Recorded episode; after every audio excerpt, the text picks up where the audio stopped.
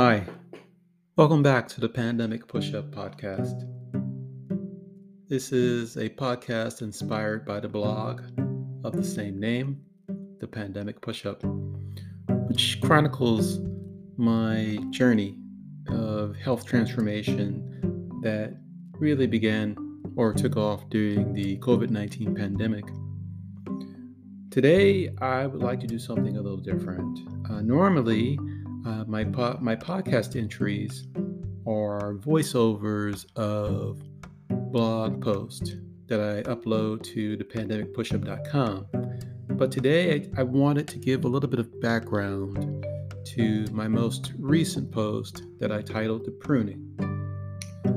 I titled it as such because I wanted to talk a little bit about I wanted to sort of describe what the first few months of the journey was like for me from March through August of 2020. And in the blog post, I referenced a workout that I had done recently, a dumbbell workout. Um, I followed uh, a I follow a lot of workouts from Funk Roberts, who is a fantastic trainer.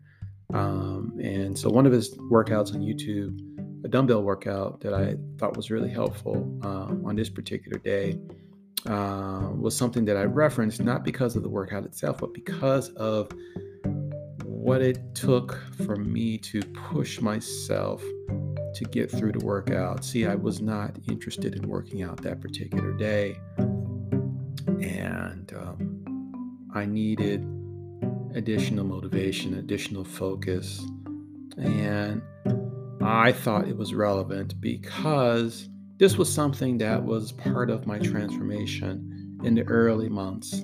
This was my pruning, or, or metaphorically, for a, sort of the, the removing, the slow and painful removing of bad habits, uh, habits that I had picked up, particularly in my nutrition, um, particularly in moments of stress or moments of anxiety, where in the past I simply relied on comfort foods or just lounging. I, I, I you know, I, I, used my stress and my discomfort um, as excuses to not regularly move around or to just eat aimlessly without considering what I was putting in my body. And so those first four months uh, were quite foundational. They were foundational for my journey because it was in that period where I began to earnestly use the MyFitnessPal app and go through on a daily basis what I was eating, even on the days where I did not feel inspired, or the days where you know I overate, you know, did not strict, did not keep myself to a strict regimen um, in terms of monitoring the number of calories I was eating per meal. Uh, it was on those particular days that it was probably the most difficult because essentially with the MyFitnessPal app, it allows you to create a goal, a weight loss goal based on your measurements, based on your activities, um, relative to where you want to be within a five to eight week span. And so, um, what I would do, I, I set a goal um, and, and, and was given by the app um, a set of, I was given a, um, a uh, caloric goal that I needed to meet on a consistent basis for five weeks in order to experience um, weight loss at a pace that would bring me closer to my overall goal, which at the time I had set at 200 pounds. And so this process of every day going through this careful process of, of, of documenting every ounce of what I ate to try to be as accurate as possible. It was um, it was frustrating because it, it was a, it was a breaking of of habits, long held habits that um, that I relied on in moments of difficulty, moments of stress or, or just for convenience. And uh, so this this this process of of breaking out of these habits and developing new ones it for me felt like a pruning. It felt like I was sort of, you know, getting rid of dead branches or having sort of growing pains. Uh, and so, you know, I, I try to capture that in my blog post. Um, what I'm learning is that sometimes everything that you want to articulate in a post may not necessarily come out as you wish. And so I see today's um, podcast as an opportunity to add to that, to add a little bit more life and perspective that maybe I did not capture in the blog post itself. What I will say is that, um, you know, it was, I would say that it was, it was very difficult at times to log my entries and confront just how much how much excessive eating I did on a daily or weekly basis relative to my movement, which was very little. On some days, it was very little. Admittedly, there were days where, you know, I didn't want to face my my consumption, my food consumption relative to activity in the MyFitnessPal app. But uh, I would say that there were a few days like that. But for the most part, I pushed myself. I made a decision to push myself to look at what I was doing, what I was eating versus what I was doing on a daily basis to the point where it became a little bit annoying to my family and even to myself to a degree. You know, there were times where I wondered, you know, like, what, what am I doing?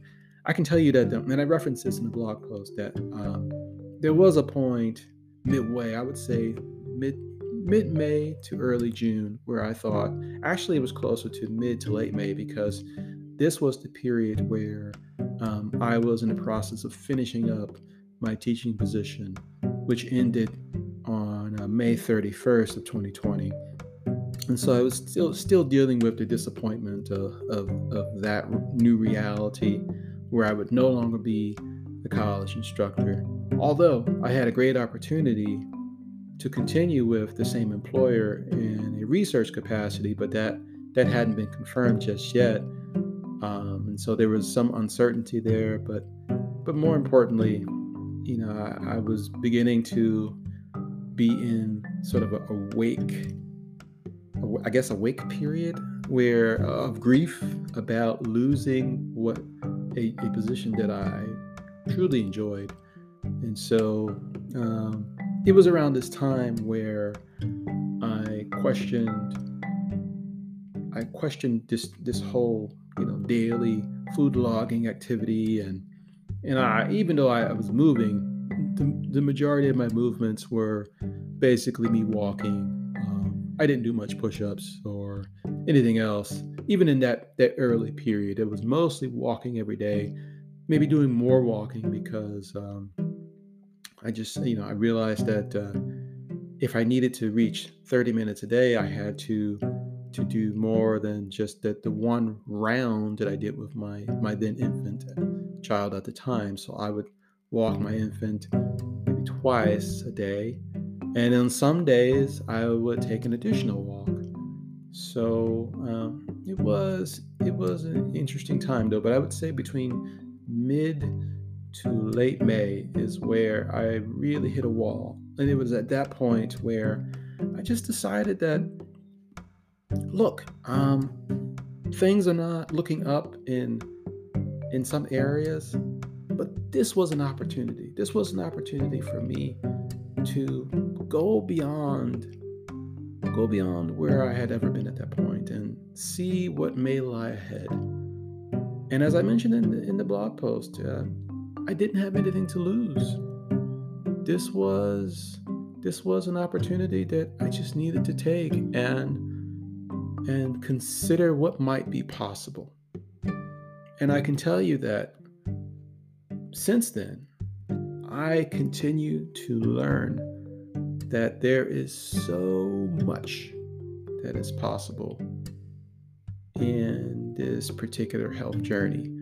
I can say that I really haven't scratched the surface with what's possible based on not just not just based on my own experience but just based on what I've been learning from so many other influencers um, that are out here in this this health community, whether they be bloggers or vloggers or YouTubers, Instagrammers, or just you know folks that are in the community. Um, there's just so much to to learn and absorb, and I'm really enjoying it.